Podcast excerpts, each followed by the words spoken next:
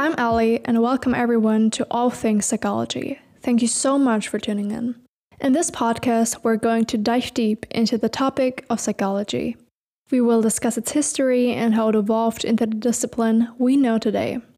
We will cover famous pioneers of psychology and their contributions to the field, as well as major topics in modern psychology and contemporary research.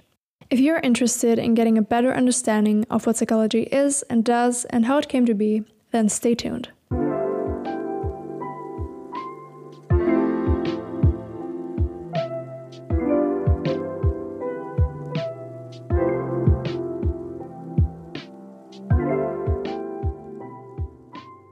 As Hermann Ebbinghaus wrote in 1908, psychology has a long past but only a short history. Albeit confusing, the meaning behind this famous sentence is actually quite simple. Humans have pondered over psychological questions since the dawn of time. Scientific and academic research in the field, however, began not even 150 years ago. This makes psychology one of the youngest scientific disciplines existing today. My belief is to really know something means to know its history. So, to really get a deep understanding of the field of psychology today, I believe you should know where its roots lie and how it evolved over the eons in a context of societal, political, and cultural changes on a globe. The field of psychology actually developed out of ancient and not so ancient philosophical thoughts before it emerged as a discipline in its own right. Unfortunately, in Western schools and university, most of the time, only ancient Greek philosophers, aka Western philosophers like Plato and Aristotle, are taught when it comes to the history of philosophy and psychology. With this podcast, I like to be more inclusive and try to incorporate a variety of cultures and ideas that help shape the world. As for this second episode, I'm going to give you a quick overview over shamanistic traditions and ancient Egyptian philosophy.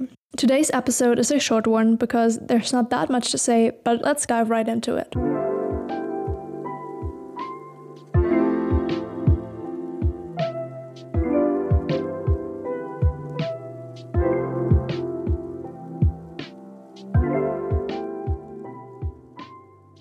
Will begin our journey with the perhaps earliest psychological thoughts shamanistic traditions. Shamanistic traditions are thought to have evolved during the Upper Paleolithic era, between 50,000 and 10,000 years ago, and can still be found today. Shamanistic cultures and traditions normally select a member of a group to take on the role of a shaman. A shaman mediates between the natural world and the spirit world, often through altered states of consciousness. Those states are achieved through, for example, singing, chanting, drumming, meditation, or through the ingestion of mind altering substances.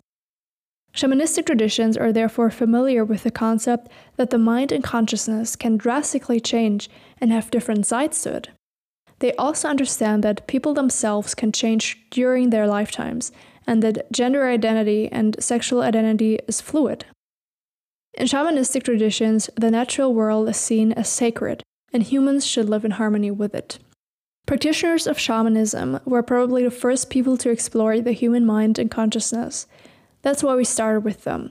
However, scholars of ancient civilizations were the ones to document their knowledge in written form and therefore laid the foundation for psychology as we know it today.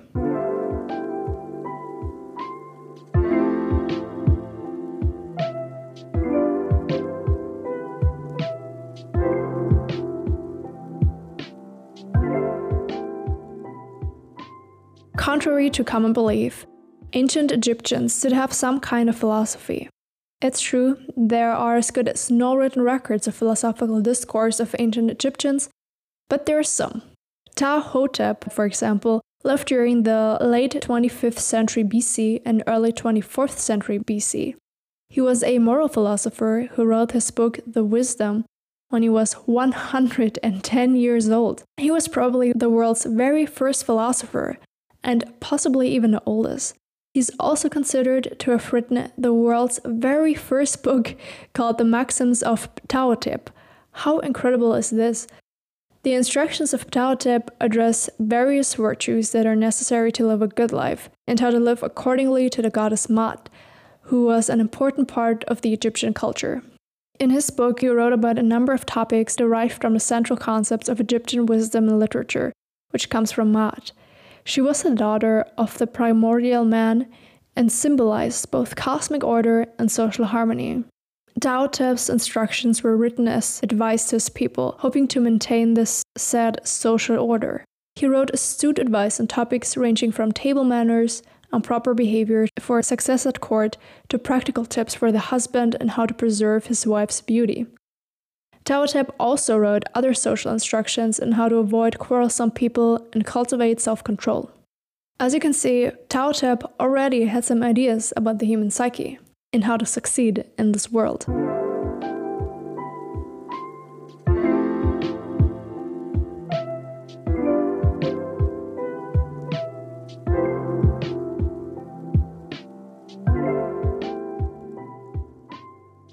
Ancient Egyptians were probably the first people to develop a theory of personality. They had the idea of a polypsychic model of self. Their psychological beliefs were built on their polytheistic religious beliefs. They thought that the self consists of five interconnected parts the Ren, Ba, Shut, Ka, and Ip. The Ren was a name someone was given at birth. It was thought to have a life of its own, and was considered a very important part of a person. When used in religious rituals or written on the tomb, the ren could even be used to keep a person alive after their death. The ba was the part of the self that encompassed a person's apparent personality. It is the part that is closest to the modern Western idea of the soul. It makes a person unique and lives on after the body's death. The shut, on the other hand, was a person's shadow, which contained a hidden part of their personality. The ka was a person's life essence or energy, which indicated a person's death when they left the body. It could be reanimated into a spirit body after death and was thought to be sustained through food and drink. The ip referred to the heart, which was thought of as the emotional and cognitive center. The ip was weighed by the god of death, Anubis, after the body died, and you would either be allowed to live on in the afterlife or be destroyed and consumed by another god called Ammit. All these parts sometimes were at odds with each other and therefore explained a person's internal conflicts.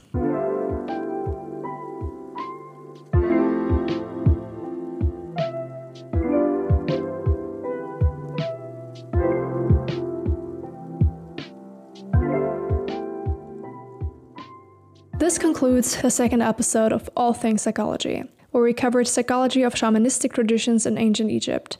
If you liked this episode, it would mean a lot to me if you left a review and subscribed to never miss an episode. You can also follow the podcast on Instagram at all things psychology underscore podcast to join in on the conversation and get some accompanying material to each episode. Thank you so much for listening. Stay curious, stay healthy, and see you next time. Bye.